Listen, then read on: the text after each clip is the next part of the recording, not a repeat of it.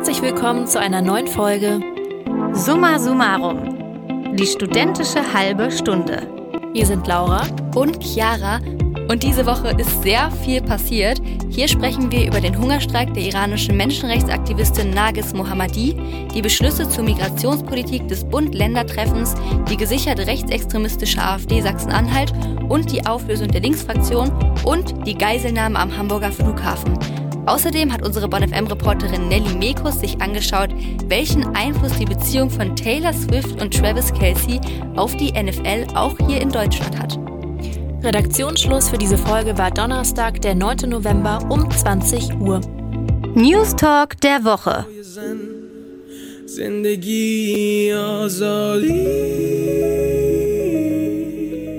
Frauen, Leben, Freiheit. Unter diesem Leitsatz riskieren unzählige mutige Menschen im Iran ihr Leben, wenn sie sich gegen das autoritäre Regime auflehnen. Darunter Nagis Mohammadi, eine der bekanntesten Menschenrechtsaktivistinnen im Iran. Vor einem Monat hat sie dafür den Friedensnobelpreis verliehen bekommen den konnte sie aber nicht entgegennehmen, denn sie sitzt gerade im Gefängnis unter unmenschlichen Bedingungen.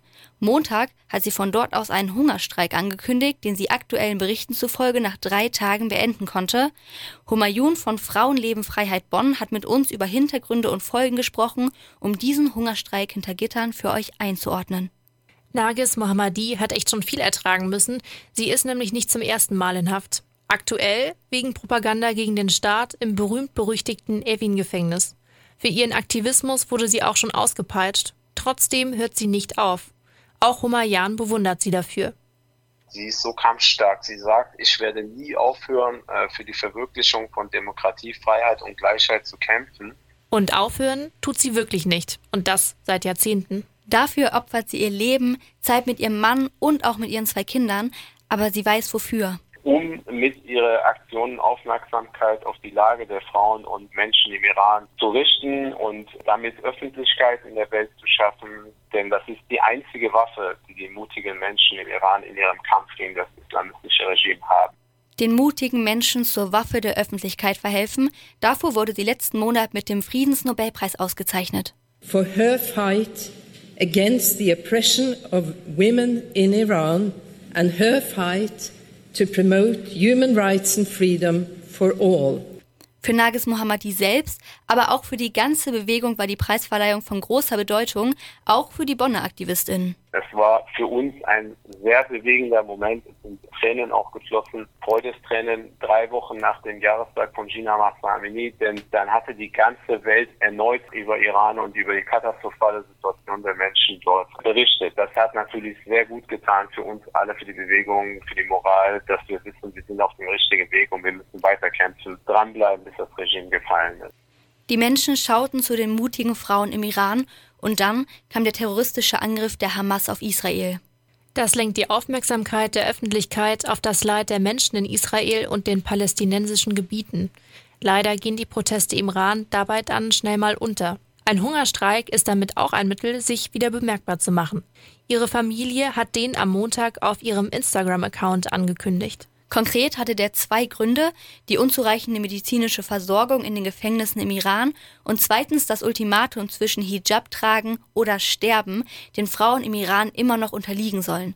Denn Mohammadi braucht medizinische Versorgung, möchte aber kein Kopftuch tragen, deshalb wurde ihr der Zugang zu medizinischer Hilfe verwehrt. Angesichts ihrer gesundheitlichen Probleme ist dieser Hungerstreik nochmal beeindruckender. Und wie auf ihrem Instagram-Account verkündet wurde, hat diese passive Protestform auch gewirkt. Denn am Mittwoch soll Mohammadi ins Krankenhaus eingeliefert worden sein. Laut den Autoritäten gemäß den Vorschriften und Protokollen, also mit Hijab. Laut Mohammadi selbst sei sie aber ohne Zwangshijab gegangen. Das ist ein großer Widerspruch, denn wenn ein Transport ohne Hijab dem Protokoll entspricht, warum gilt das dann nicht für alle Frauen? Und obwohl sich das iranische Regime hier also widersprüchlich verhält, Mohammedis Hungerstreik war ein Erfolg. Mit diesem Hungerstreik gehen aber auch für die ganze Bevölkerung Hoffnungen einher und Forderungen an die deutsche und europäische Politik. Eine neue, völlig neue iranische Strategie, weg von der Beschwichtigungspolitik, die sie bisher ähm, gehabt haben, dass sie uns mehr zuhören, äh, die Revolutionsgarden des Regimes auf die Terrorliste setzen und äh, mit den Menschen im Exil eine neue Iran-Strategie aufsetzen aber auch an die Bevölkerung, An uns wird damit appelliert. Schaut hin, seht Frauen wie Nagis Mohammadi, die alles opfern. Und mit Blick auf kleine Erfolge wie den Erfolg des Hungerstreiks darf man vom danach, vom Ende der Unterdrückung vielleicht auch schon träumen. Ich bin mir sicher, wenn das alles am Ende gelegt, werden wir zusammen hier in Bonn auch die größte äh, Party für Freiheit zusammen haben, die Bonn je gesehen. Wir haben großen Respekt vor allen Menschen, die wie Nagis Mohammadi für ihre Freiheit kämpfen und wir freuen uns wie Humayun auf die Party für Frauen, Leben, Freiheit. Wir haben gerade über Menschen gesprochen, die in ihrer Heimat um ihr Leben fürchten müssen. Und wenn es so unaushaltbar ist, treffen manche Menschen die schwierige Entscheidung, ihr Land zu verlassen, in der Hoffnung auf ein besseres Leben. Hier in Deutschland ist Migration ein Schlagwort, was immer wieder in Debatten aufkommt und viel Konfliktpotenzial hat. Auch Bund und Länder haben sich diese Woche damit beschäftigt. Am Montag war nämlich das Bund-Länder-Treffen, dass die verschiedenen Ebenen des Staates beim herausfordernden Thema Migration so eng zusammenarbeiten. Dafür findet Bundeskanzler Olaf Scholz bei der Pressekonferenz im Anschluss sehr klare Worte. Ich will nicht zu große Worte ergreifen, aber doch sagen, dass ich glaube, dass das hier ein sehr historischer Moment ist, in dem wir hier sitzen. Ein historischer Moment, das ist eine ziemliche Ansage. Scholz scheint auf jeden Fall sehr zufrieden mit den Beschlüssen, wenn er sie so ankündigt. Es gibt natürlich einige Unterpunkte bei den Beschlüssen zur Asylpolitik, aber es wurde auch ein übergeordnetes Ziel formuliert. Unser gemeinsames Ziel ist es, diese irreguläre Migration zurückzudrängen.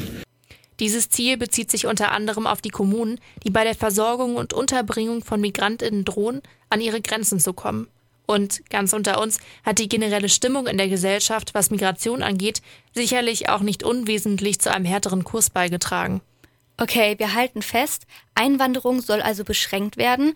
Mit Blick auf die Beschlüsse kann man deshalb sagen, die Migrationspolitik wird verschärft. Deutschland soll dabei auch unattraktiver für Sekundärmigration innerhalb von Europa werden.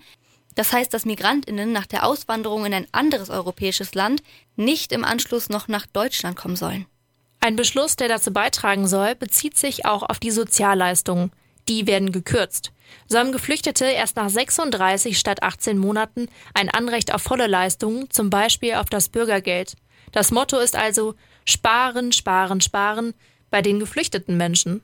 Auch sollen Rückführungen für Personen ohne Bleiberecht, vor allem für Straftäterinnen und Gefährderinnen, schneller gehen.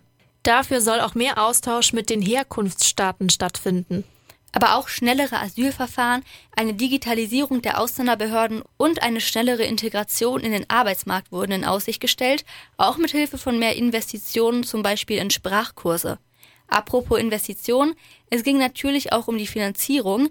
Ein Begriff, der öfter aufkam, war der des atmenden Systems.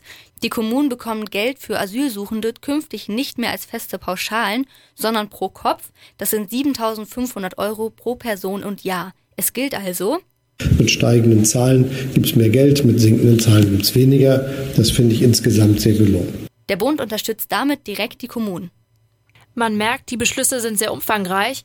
Ein wenig erschlagen kann das auch wirken und wir können jetzt hier nicht alles super ausführlich besprechen. Auch die Reaktionen nicht unbedingt darauf. Ein Punkt, der aber auf deutliche Kritik stößt, ist die Einführung von Bezahlkarten, über die Leistung an Menschen im Asylverfahren oder Geduldete ausgezahlt werden soll. Also kein Bargeld mehr. Als Begründung wird unter anderem ein niedrigerer Verwaltungsaufwand angeführt. Der Verein Pro Asyl hat sich schon im Oktober klar dagegen ausgesprochen. Wie der MDR berichtet, sehe man wie Bezahlkarten als Entmündigung und Diskriminierung. Darüber hinaus stellen sie die Verfassungsrechtlichkeit in Frage. Ein kompletter Entzug von Bargeld könnte nämlich verfassungswidrig sein. Aber bei diesen Beschlüssen hört die Kritik noch nicht auf. Auch die Auslagerung von Asylverfahren, die in den Blick genommen wird, wird scharf kritisiert. Insgesamt zieht Pro Asyl ein negatives Fazit.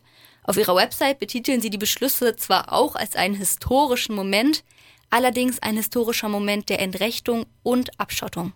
Das ist tatsächlich ein hartes Urteil. Und in den kommenden Tagen wird wahrscheinlich noch weiter darüber diskutiert werden. Wenn ihr mehr über die Ergebnisse des Bund-Länder-Treffens wissen möchtet, schaut am besten auf der Website der Bundesregierung vorbei. Dort könnt ihr unter anderem den kompletten Beschluss zur Flüchtlingspolitik nachlesen. In dieser politischen Woche schauen wir auch auf die AfD Sachsen-Anhalt. Die gilt nämlich seit dieser Woche als gesichert rechtsextrem. Ausgewertet hat der Verfassungsschutz viele Aussagen von Mandatsträgern und die waren häufig rassistisch, muslimfeindlich und antisemitisch. Die AfD Sachsen-Anhalt betreibe und fordere eine gezielte Ausgrenzung von Menschen aufgrund ihrer Herkunft oder ihrer Religion. Menschen mit Zuwanderungsgeschichte werden beispielsweise als Invasoren, Eindringlinge oder kulturfremde Versorgungsmigranten bezeichnet. Das bezeichnet der Verfassungsschutz als mit der Menschenwürde unvereinbar. Die AfD Sachsen-Anhalt verstoße außerdem gegen das Demokratie- und Rechtsstaatsprinzip. Das kommt auch alles nicht sehr überraschend. Seit 2021 galt der AfD-Landesverband Sachsen-Anhalt nämlich schon als Verdachtsfall und wurde vom Verfassungsschutz beobachtet. Die Einstufung als extremistisch basiert jetzt auf neuen Informationen über Nachrichtendienste. Die AfD Sachsen-Anhalt ist die stärkste Oppositionskraft im Landtag. Der ganze Bundesverband der AfD gilt bisher nur als Verdachtsfall. Aber auch die AfD Thüringen gilt seit März 2021 als gesichert rechtsextrem. Dass der Verfassungsschutz die AfD Sachsen-Anhalt als rechtsextrem beurteilt hat, das hat erstmal juristisch keine Konsequenzen. Ob sich das aber politisch auswirkt, zum Beispiel auf das Wahlverhalten von den Menschen in Deutschland, das ist noch unklar. Klar hingegen ist, dass die AfD juristisch dagegen vorgehen möchte. Aber nicht nur die AfD sorgt diese Woche für Schlagzeilen, sondern auch die Linke. Seit Sarah Wagenknecht angekündigt hat, die Linke zu verlassen und ihre eigene Partei zu gründen, ist die Partei in Aufruhr.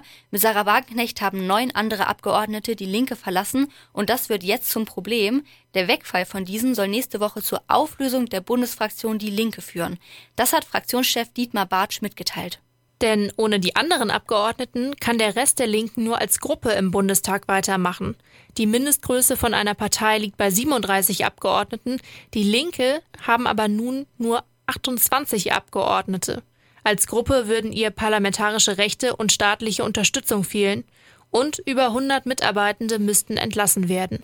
Wenn wir auf die aktuellen Umfragen schauen, liegt die Linkspartei bei vier bis fünf Prozent. Die Parteichefin Janine Wissler sagte der Stuttgarter Zeitung, es habe trotz der lang geplanten und medienwirksam inszenierten Austritte deutlich mehr Eintritte in die Linkspartei gegeben.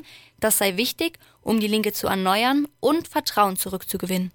Und trotz der ganzen Krise und der Auflösung gibt sich die Linke weiterhin also kämpferisch. Janine Wissler sieht Perspektive für ein Comeback. Der Stuttgarter Zeitung sagte sie, die Partei wird sich in Zukunft wieder verstärkt den politischen Inhalten widmen und ihrer Verantwortung nachkommen können. Das ist der Kampf gegen soziale Ungerechtigkeit in unserem Land.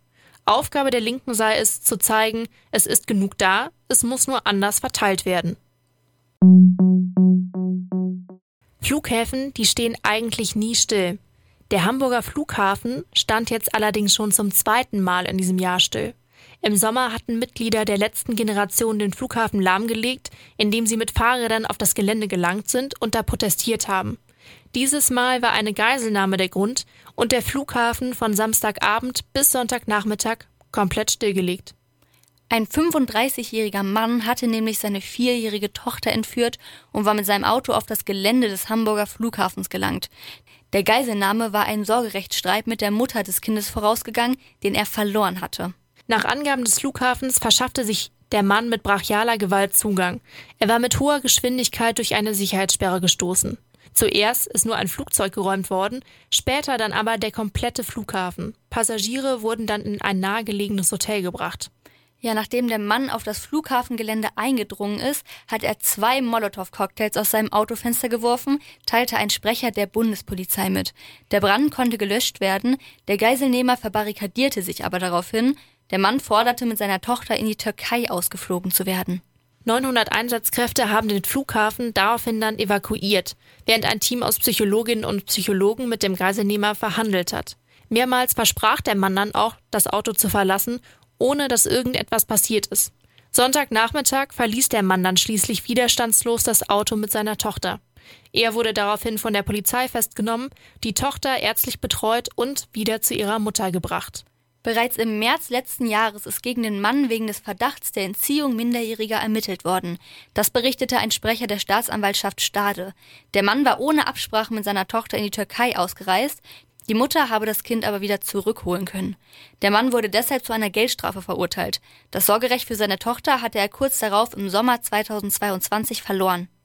Die Geiselnahme hat durch den öffentlichen Ort natürlich nicht nur die Familie betroffen, sondern auch viele Passagiere. Die waren erstmal am Flughafen, wurden dann in Hotels gebracht und sind aber trotz der langen Wartezeiten zufrieden mit der Arbeit von der Polizei.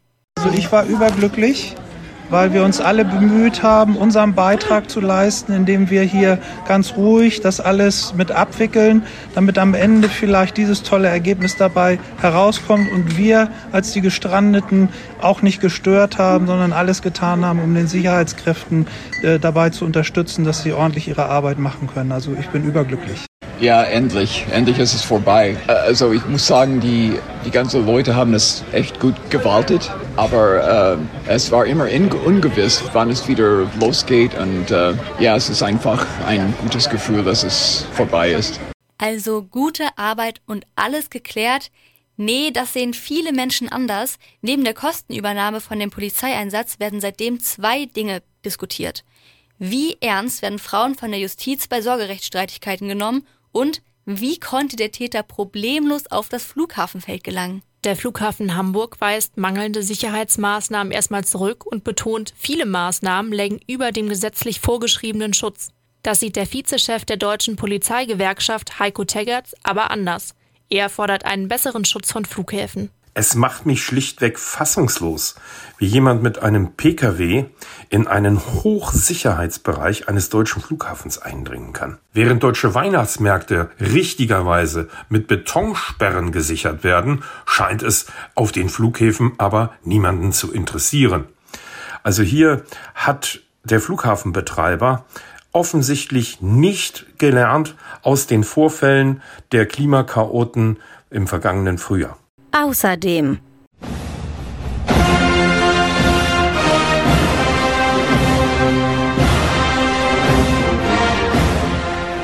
Kommt euch diese Melodie bekannt vor, dann seid ihr wahrscheinlich anders als ich NFL-Fan. Das ist nämlich der berühmte Tomahawk Chop der Kansas City Chiefs, die letzten Sonntag die Miami Dolphins in Frankfurt am Main besiegt haben.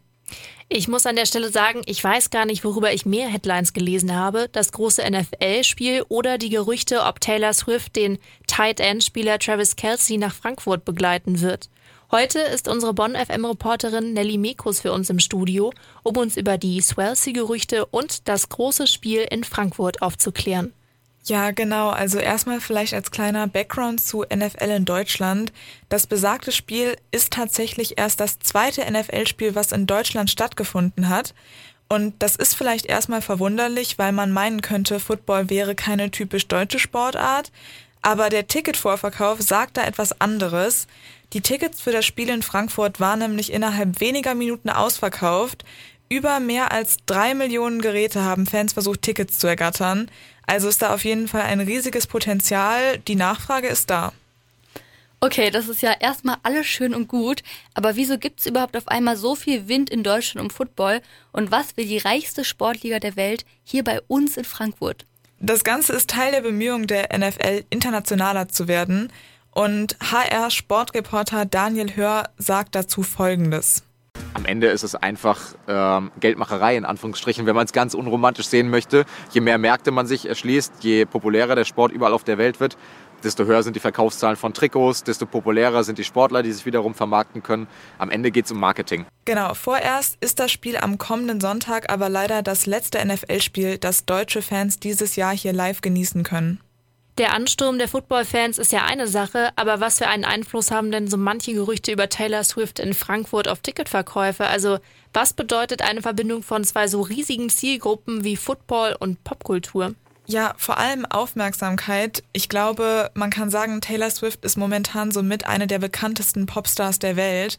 Und das Ganze ist kein Wunder, denn allein diese Woche hat sie mit 1989 Taylors Version schon wieder neue Chartsrekorde gebrochen, welche sie selbst damals aufgestellt hatte und ist seit neuestem auch noch Number One Artist auf Spotify. Und die ganzen Gerüchte um sie und Kelsey fingen vor circa drei Monaten an, als dieser folgendes in seinem Podcast mit Bruder Jason erzählte.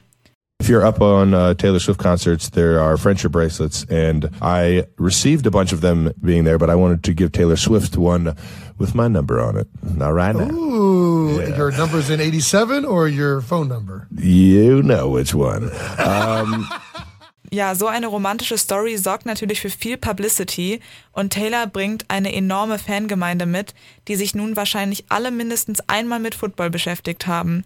Ein Auftritt von Taylor in Frankfurt hätte so natürlich bei allen deutschen Swifties für viel Aufmerksamkeit gesorgt und feuert die Ticketvorverkäufe nochmal zusätzlich an. Aber tatsächlich ist sie nicht dort gesichtet worden. Ich kann mir auf jeden Fall gut vorstellen, dass die Swifties sich gefreut hätten, wäre Taylor nach Deutschland gekommen. Aber zu dem Ansturm, gibt es denn da auch Zahlen, die das Ganze unterstützen? Allerdings, manche gehen schon so weit und nennen es den Taylor Swift-Effekt. Und das sagt Pat McAfee, ein ehemaliger Footballspieler, auf dem YouTube-Kanal von ESPN dazu. T Swift in the stands. 27 million viewers. Most watched show since the Super Bowl was Sunday Night Football. Uh -huh. And that's the age 12 to 17 teenage girls, up 53% off of last season. Man muss natürlich sagen, Kelsey war auch vorher schon total bekannt. Vielleicht nur nicht so sehr außerhalb von Amerika. Aber Taylor Swift spielt nochmal in einer anderen Liga, no pun intended. Um dem Ganzen mal eine Proportion zu verleihen, Kelseys Net Worth liegt so bei 40 Millionen und Swift seit neuestem bei über einer Milliarde. Und das können 2023 noch immer viele Männer nur schwer verkraften. Und das Ganze hat jetzt schon zu einem TikTok-Trend geführt, wo Frauen ihren Männern oder Freunden praktisch sagen, Taylor Swift put Travis Kelsey on the map. Sie habe ihn also erst relevant gemacht, um die Reaktion von ihnen zu filmen. Und hier hört ihr einen Ausschnitt. She literally put Travis Kelsey on the map. Uh, no. No, she did. yes, she did. put Travis Kelsey on the map? Literally nobody knew who he was. Krass, dass es dahingehend sogar ein feministisches Thema ist, was patriarchale Rollenaufteilung aufbricht. Auf den ersten Moment ist so ein TikTok-Trend ja ziemlich lustig, aber eigentlich auch hart, dass einige Männer sich immer noch so bedroht durch eine super erfolgreiche Frau fühlen können. Ja, absolut. Aber so oder so, ich glaube, man kann festhalten, die Beziehung der beiden schadet auf jeden Fall weder der NFL noch Taylors Musikkarriere, auch wenn ich nicht glaube, dass eins von beiden noch Hilfe braucht. Danke für die Infos an unsere BonFM-Reporterin Nelly. Schon gesehen? Zum Schluss haben wir natürlich wie immer noch Empfehlungen für euch mitgebracht. Genauer gesagt gibt es erstmal eine Empfehlung von Humayun von Frauenleben Freiheit Bonn, denn der Film Born in Evan wird dieses Wochenende im Rahmen des Menschenrechtskinos von Amnesty Bonn im Vogie gezeigt. Das ist in Kooperation mit Frauenleben Freiheit Bonn. Der Film handelt nämlich von der Filmemacherin Mayam Sareh, die ihrer eigenen Geburt im Evan-Gefängnis nachgeht. Das Gefängnis, in dem Nagris Mohammadi gerade sitzt. Der Dokumentarfilm mit anschließendem Austausch mit Frauenleben Freiheit Bonn läuft um 17.30 Uhr und Tickets gibt's für Studis für 7,50 Euro auf der Website des Foki. Schon gehört? Zoe Wees hat am 3. November, also letzte Woche, ihr Debütalbum Therapy rausgebracht. Wer sich jetzt aber wundert, Debütalbum Zoe Wees, ist das nicht Deutschlands aktuell erfolgreichste Popmusikerin? Ja, Zoe macht seit 2017 Musik, bisher hat sie aber nur Singles rausgebracht. Und auch jetzt singt Zoe wie in ihren Singles über große Gefühle, oft melancholisch mit Klaviermusik und mit ihrer markanten Stimme. Das sind Lieder für ein bisschen Nostalgie im Herbst. Das war schon wieder die studentische halbe Stunde mit Chiara und Laura. Schön, dass ihr die mit uns verbracht habt. Nächste Woche hört ihr Tom, Luca und Lara hier hinter den Mikros. Habt ein schönes, herzliches Wochenende.